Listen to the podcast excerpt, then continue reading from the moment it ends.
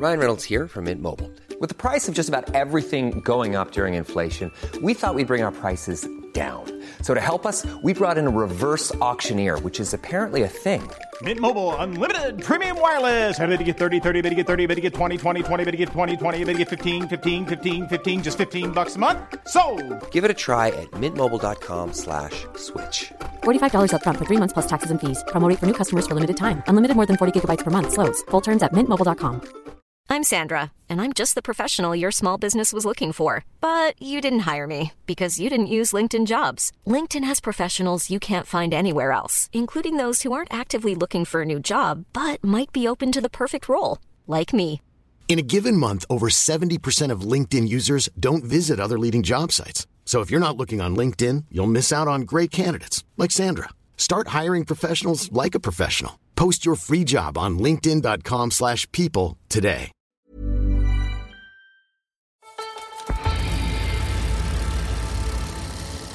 Hello and welcome to another episode of the Rouleur Magazine Tech Podcast. I am your host, Dan Cavallari, coming at you all the way from Colorado. Uh, and it is finally starting to feel a little like winter, which is kind of nice, uh, which is also fortunate because I don't have any bikes to ride. I sold my bikes and, and I thought, oh, I'll get new bikes this year. And lo and behold, I am a victim once again of the dreaded supply chain issues, which, of course, got me to thinking what exactly is this supply chain issue? What what we hear that term kicked around. What's actually happening? Because you know i don't know if you're like me but i i envision boats just sort of anchored in a harbor somewhere with all the things that i want to buy. And it's really like why can't somebody just go out there and pull the boat in? Uh, but it's more complicated than that obviously.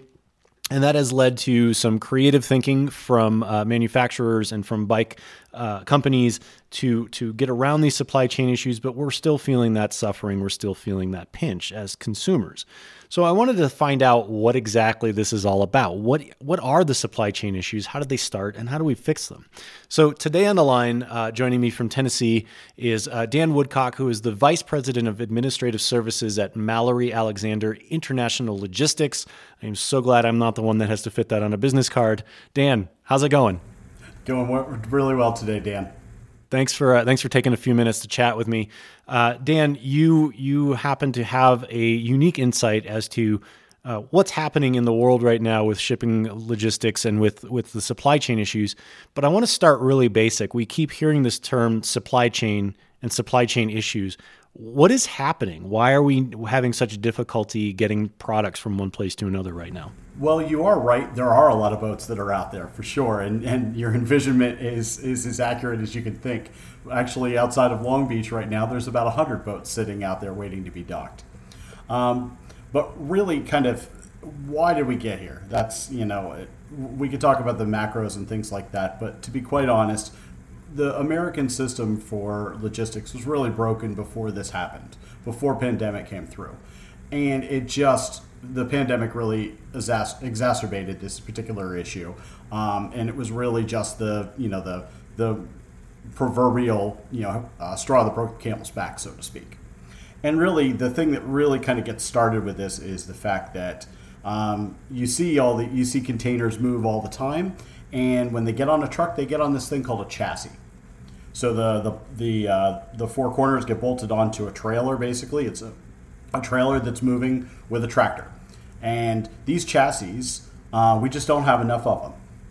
That's honestly what it comes down to, and it's it sounds something it sounds very basic and elementary, but what ended up happening was we used to source them all domestically, and then they went abroad to China, and we started buying them from China and then our United States government decided that they were going to slap what's called anti dumping on them, saying that Chinese government was selling them unfairly low priced and driving out US markets. So you couldn't get them anymore from China. So and nobody nobody in the US now makes them. So we don't have enough chassis. So we have all of these boats coming in with all of these containers and they have nowhere to drive to because we can't get them anywhere. So even if you had people working nonstop, 24 7 at every terminal doing it, they can't go anywhere. So, so the imagery of the ship sitting in the harbor is is accurate, but it's not because there was some problem getting across the the the, the world or leaving you know Asian plants or anything like that. It's basically there's the bottleneck is here in the ports. The bottleneck is here. There are other bottlenecks, but the primary bottleneck is when it gets here, it's just not feasible to get it out of the terminal. The terminals uh, where the where they dock, just not feasible to get them out of there as quickly as possible. Um, and there's a lot of different reasons. Of course, there's you know there's unions as well that are uh, uh at every one of these terminals that work. So, like the longshoremen out in the West Coast and the ILWs and so forth and so on. Um, and these guys all, you know, they also are affected by pandemic as well. They're getting COVID and the resources are, you know, their labor is, is less. Can I ask you a question, Dan? Um, you know, a lot of the audience for Rouleur magazine is in the is in Europe uh, and and in the UK. And I'm I'm wondering is the are the problems similar there? I mean, is it is it a similar situation? Is that is the bottleneck the same the same problem there? Absolutely. And you know they now they have different systems over there for sure. But getting the problem is is the supply in general. So all of these ocean carriers, if you think about a bike frame, a bike frame is coming in on a box. It's being manufactured in Italy or the UK or wherever it's being done it has to get into a container um, and loaded into there. And there is a finite supply of those containers and a finite supply of ocean carriers who are willing to do that. And the problem it comes down to is the money right now is moving it from China and not from Europe. So, just to give you an example, uh, it used to be pre pandemic, you could move a container, uh, a 40 foot container, for about $3,000 from Shanghai to Los Angeles. That now is about twenty to twenty five thousand dollars. Wow! And that's just during the pandemic that that's boosted. Yes. So that is the current state, and that's if you can even get it. So companies like Nike, where they don't care what they charge, because so you're going to buy the sneakers regardless of whether they cost four hundred dollars or a thousand. You're going to buy them. So they pass that on to customers, and that works out really well for them. So the carriers are not stupid. They're saying as well, well, I'm going to I'm not going to go to Europe where I'm making less money. I'm going to move it over here to Asia and for, forget the European services. I'm going to go over here to Asia and make $25,000 on a container instead of making piddlywinks over here moving moving these bikes out of Italy. Is there a reason? I mean, at this point, you know, with all the the stranglehold on on um, logistical issues and and getting product from one place to another, is there a reason that brands can't sort of shift from cargo ships to airplanes or air freight? I mean, is that not feasible? Is it just because it's a matter of, of scale? If you talk about, let's say, componentry on a bike, absolutely. Could you? Yes, absolutely. You're talking about gear, you know, gear shifts, you know, and different mechanisms that you're, you're moving, and all the small pieces, not a problem. The problem comes that in the very beginning of the pandemic, all of the supply was taken by PPE. So literally every airplane that had any capacity was moving PPE, and that was that was, and the air freight rates, as an example, they are shot up from about three dollars a kilo to about twenty dollars a kilo. You could move it via air for those kinds of things, but when you talk about moving, let's say a bike frame, or let's say you know, let's say uh, rims as an example, tires, no, they're just going to be too voluminous to get packed into an airplane. You're going to spend fifty thousand dollars to move, you know, half of what you could in a container. I guess my question then is, you know, it sounds to me like the biggest supply chain issue right now isn't really necessarily the, the trucks; it's more capitalism is getting in the way. there's there's a certain level of capitalism there, absolutely, but you know, also when when it gets here, there are trucks uh, truck issues. There are, is there is a, uh, a lack of supply of of drivers right now because they can go out, they can make money doing something else instead of being stuck in a truck.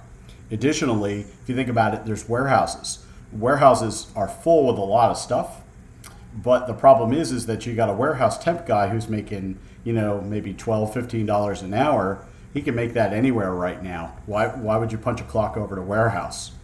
So you're seeing turnover and so you just you want to ship a you want to ship a product from uh, from a warehouse, it just doesn't happen because they're constantly being uh, the staff is being turned over.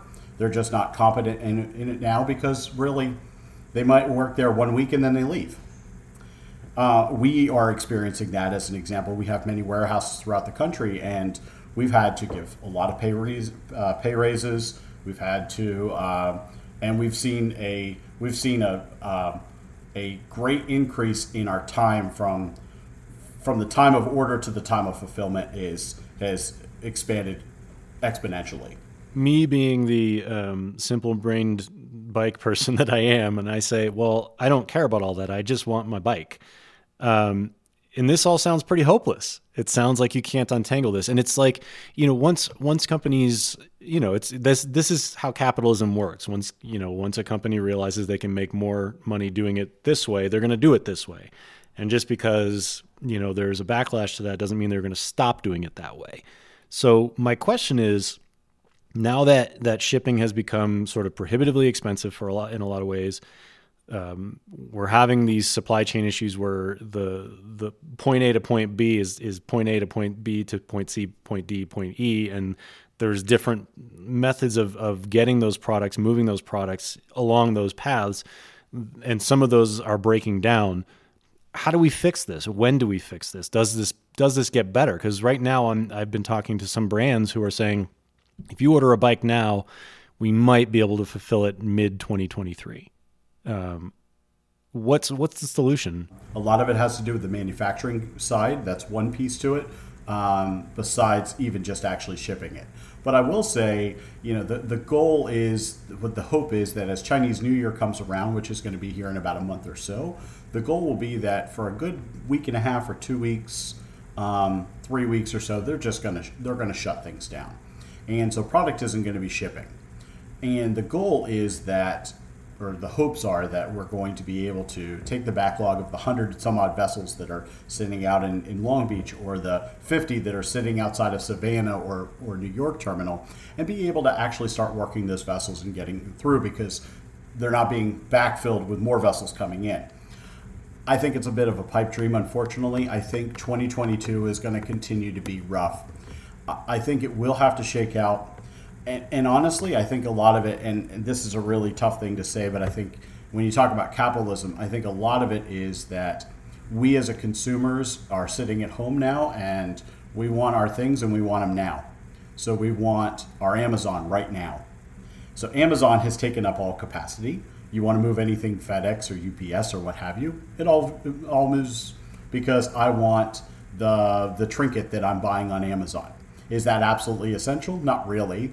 Um, but I think it's going to take, in order to get the big things moving, it's probably also going to take people realizing, and I don't think they're going to make this choice, but people are going to have to realize maybe I don't need this trinket right now.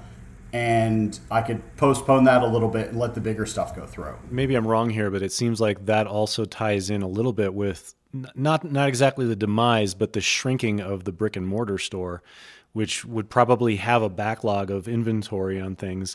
So you wouldn't need to stress the shipping lanes as much as we do now, which is people shop from home. You expect it to come right to your door. That all puts strain on the shipping uh, system, correct? Absolutely. I mean, there's a price to that, and that price is, is capacity out in the market, and it's labor to move all of those things. Um, it's not just a simple trucker going to a warehouse and, and, and taking it to Best Buy or, or, or t- taking it to you know Guitar Center or wherever big box place you're going. It doesn't matter anymore. It, it's it's now there's a lot of moving steps. So I think there has to be a re expect there has to be a change in expectation as to what is really essential here, um, and then at that point maybe some of this can slow down. But again, I don't know if that I don't know if we're capable of that. That's not meant in doom and gloom, but that has to be communicated to people. I think. So I, you know, speaking absolutely realistically, you know, it kind of sounds like 2022 is going to be more of the same uh, with with the backlogs. Is there a light at the end of the tunnel? I mean, can we see this fixed by 2023? I think so. I really do. I, I would hate to say that. I would hate to say that we could. We couldn't. I think right now the administration is putting a lot of pressure on getting our modernizing. So I think I don't know if you know this or you happen to read in the news, but there was a new um, a shipping act that was just passed in 2021 as part, and that was uh, tangled up in addition with the administration's current uh, infrastructure bills. So there was a huge, in, there is going to be a huge influx of capital to get modernized all of our shipping ports and so forth and so on, and rail systems. And what we really need is you have to think that these are all private companies that are dealing with each other. So the rails are dealing, truckers are dealing with these private terminals as well they all have to kind of talk and communicate. Nobody's bringing that to the table. And the administration's really taking a big hit on that right now to do that. And I think once they spearhead that a little bit further and put some put some cash behind that, this will get better. We still have a long way to go, but there are signs that, that this can be righted uh, in in the future, probably within the next year to year and a half, perhaps. Does that sound reasonable? Everybody is saying this year is still going to be very very challenging. Yes.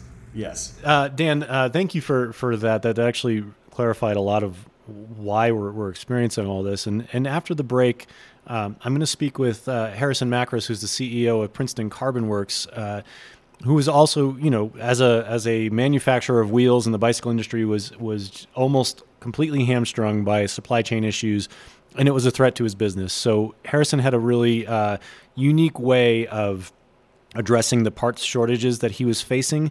And I think that's a lot of what we're going to have to see in the future to, to, to, to sort of right the ship as, as, so, as so to speak, as uh, sort of new ingenuity, new ways to approach these problems, which is, you know, not necessarily going to mean just waiting for the ships to, to, to get sorted out. It's also going to sort of mean changing our behaviors uh, and manufacturing behaviors in general. So after the break, we'll talk to Harrison. But Dan, uh, thanks for your time uh, to explain all these shipping logistics uh, issues and solutions. Appreciate it. You're very welcome, and thank you very much. Yeah, and for those of you listening, uh, we'll be back in just a minute, uh, and we'll be back with Harrison Macris.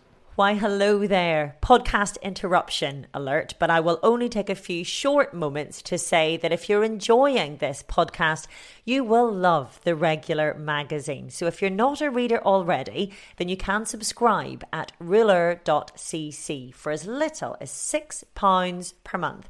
If you don't speak Northern Irish, that's six times 100 pennies. And for the price of a few coffees, you get regular columns from the wonderful Ned Boulting, myself, Orla Chennaoui, and some of the very finest independent cycling journalism there is, all wrapped up in a wondrously beautiful publication. Go to rouleur.cc. I'll leave you to it. So, my name is Oren Peleg, and I'm an investor in Laka. Three things that really caught my eye. The first one is, is they're looking to change the insurance industry, which is a very large industry and I think needs change. The second thing is, is I'm deeply passionate about getting people on two wheel. We need to address our congestion and pollution crisis, and I believe that two wheels have a massive role to play in that. And the third thing is, I can see a growing trend around companies building on the strong communities that they have. And I think Laka's business model, in the way they tap into the community of cyclists, is something that's very much on trend at the moment. We are back with the Rouleur Tech Podcast. I am your host, Dan Cavallari. And, you know, before the break, we heard a lot about uh, why we're, we're experiencing a lot of these supply chain issues and what the light at the end of the tunnel is.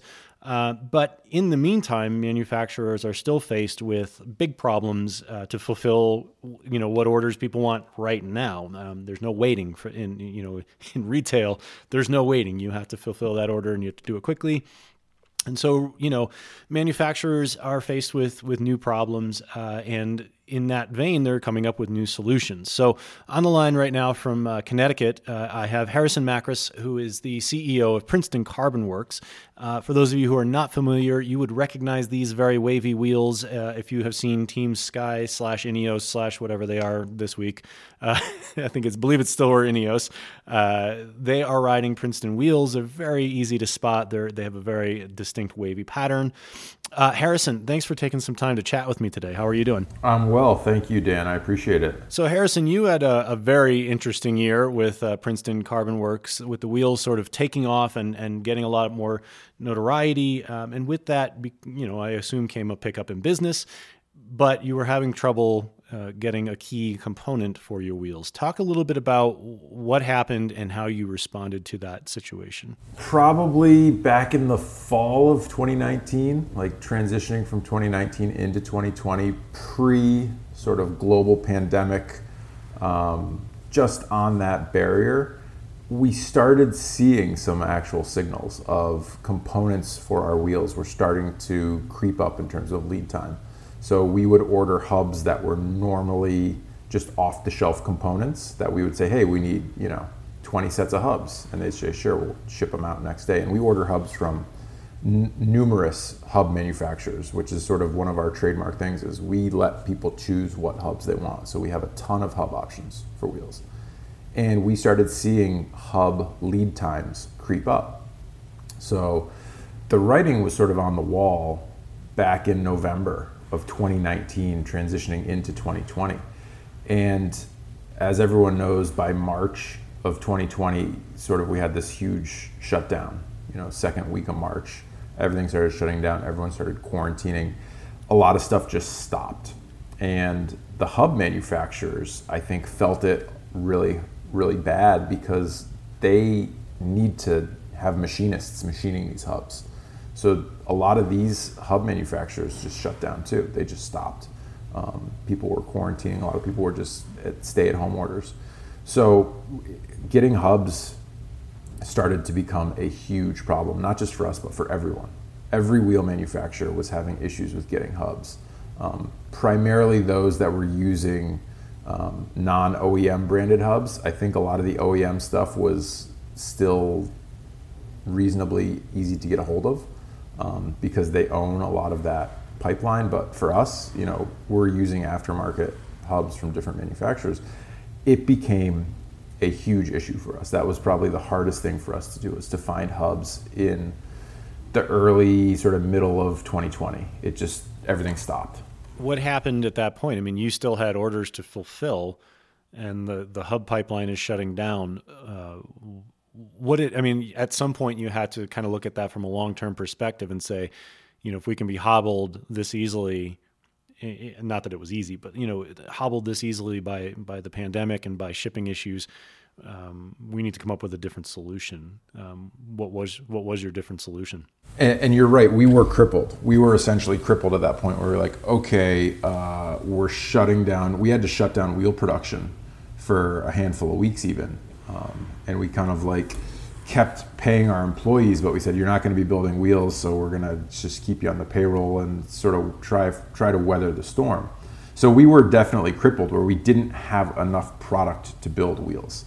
So we started just imploring every one of our suppliers. We said, "What's your lead time? What can we get today? What can we get tomorrow? Like if it means shipping us stuff every few days as it comes off the line, you know, if we order 100 sets of hubs, they say, "Oh, those are going to be ready in 6 months." We said, "Well, when can we get 10? When can we get 15? When can you start trickling stuff out?"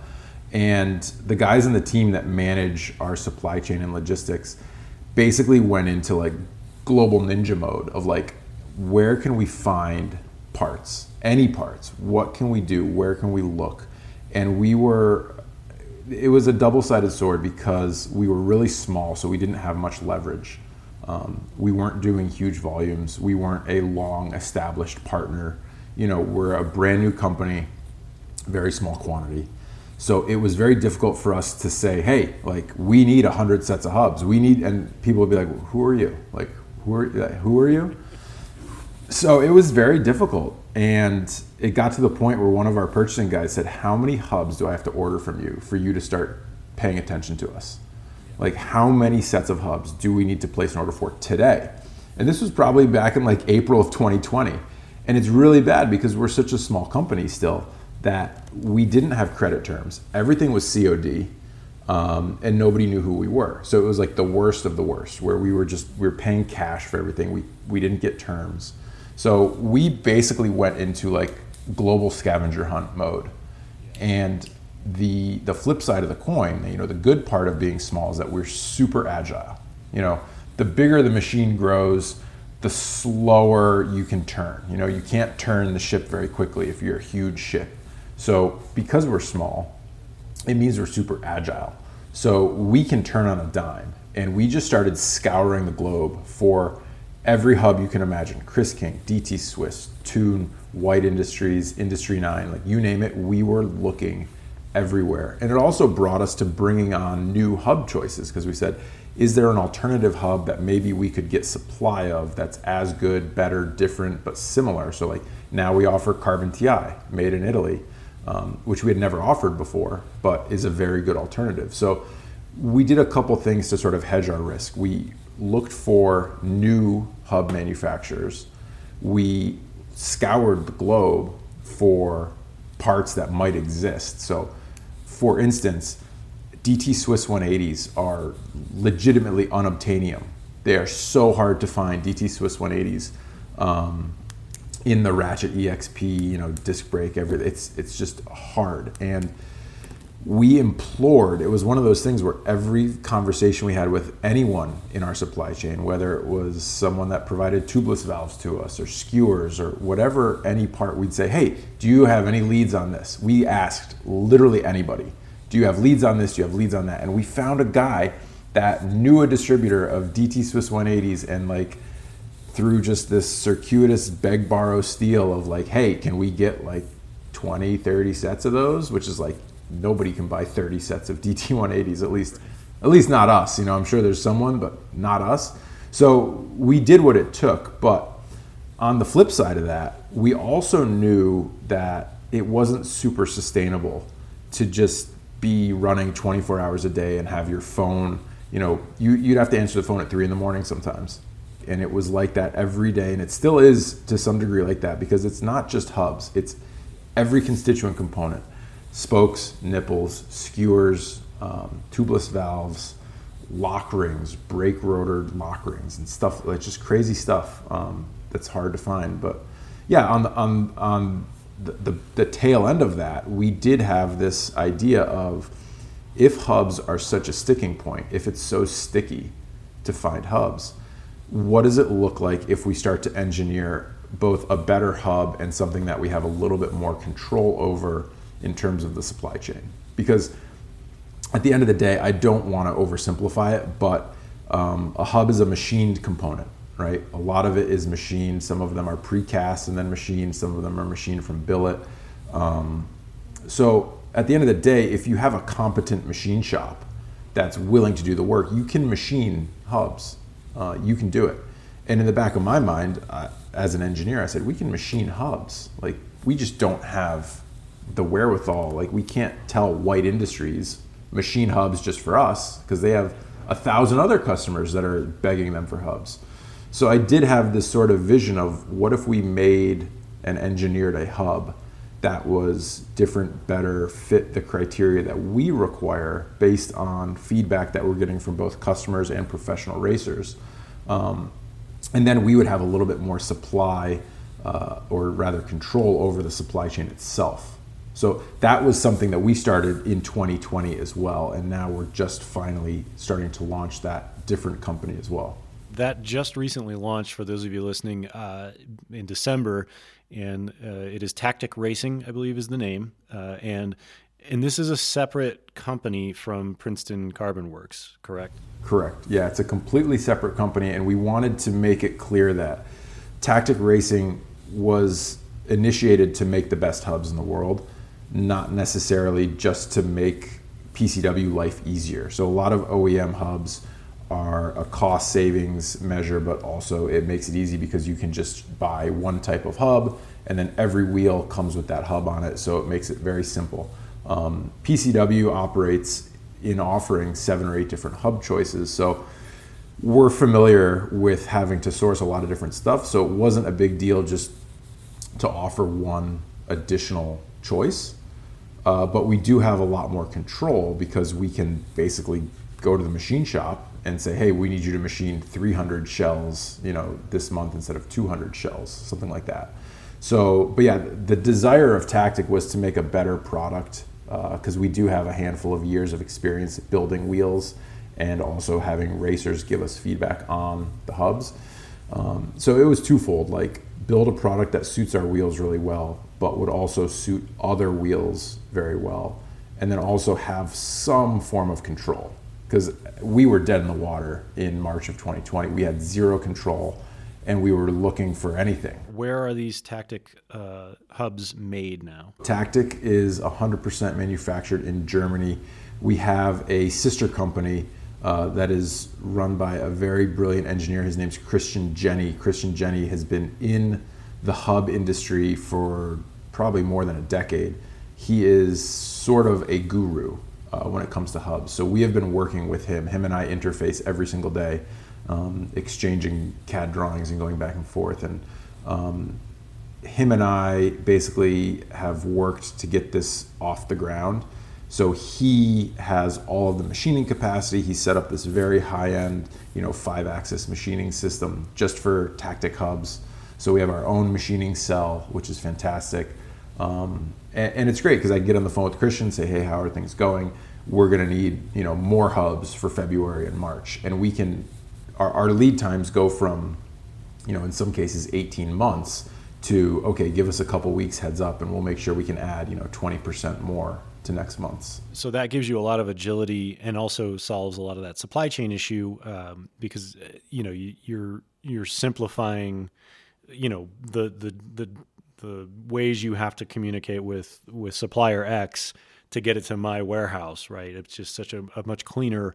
Uh, interaction. The shipping is probably a lot simpler uh, since it's not coming from Asian countries. You probably don't have to put it on a boat um, it could probably fly pretty quickly and easily to the U.S. And you know, honestly, we haven't put anything on a boat in the existence of Princeton Carbon Works. We've never had, we have never had the luxury of of have, not only having the volume but the lead time. You know, we're getting to a point now where we're growing and, and the volumes. You know, we've had some really great growth from 2020 and 2021 but it's just it's a lead time problem still because you're still going to be waiting you know easily a month if not two months for something that's coming via sea um, whereas if we're if we're flying it via air freight sometimes we can be as little as you know one day Europe to the United States. If um, I, I, you know, we only have about a minute or two left here, but I, I want to talk about the hubs themselves because aside from just being a supply chain solution, they're actually pretty cool. Uh, they've sort of simplified a little bit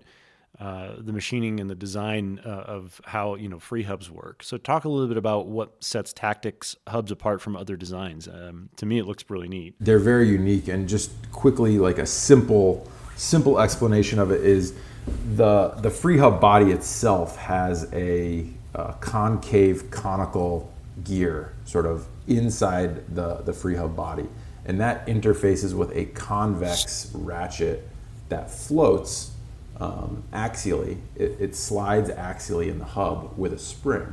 So that ratchet um, basically lives inside the hub shell and interfaces with the free hub body.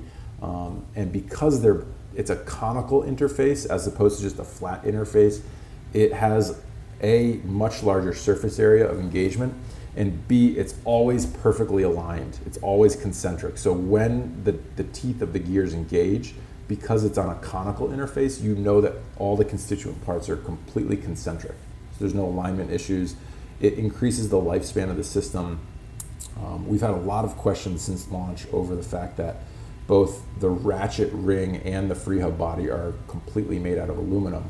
Um, they are hard coated, like surface hardened, hard coated aluminum, um, but because the engagement surface area is so large, we can get away with using an aluminum ratchet uh, and having no issues in terms of longevity. So it's it's a really unique system, and the result is we can make a system that's much lighter with fewer parts.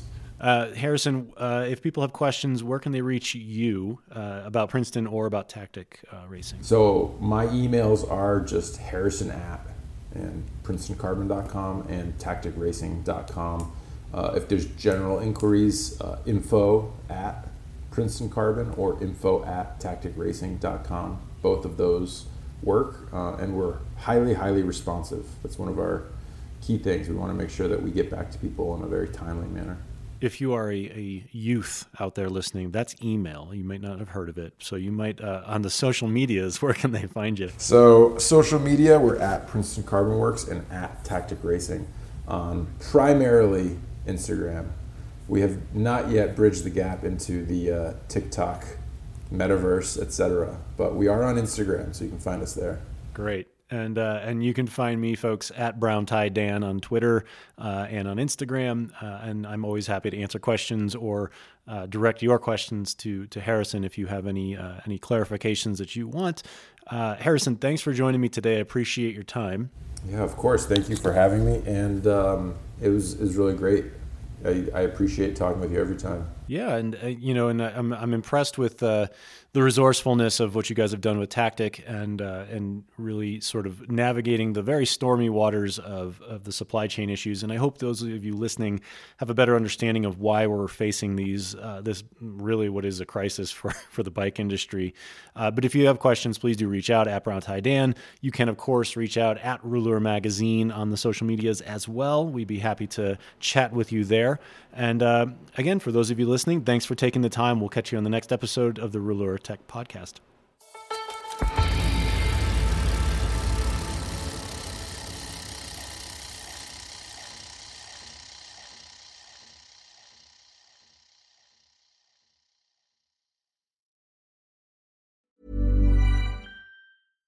Hi, I'm Daniel, founder of Pretty Litter. Cats and cat owners deserve better than any old fashioned litter. That's why I teamed up with scientists and veterinarians to create Pretty Litter. Its innovative crystal formula has superior odor control and weighs up to 80% less than clay litter.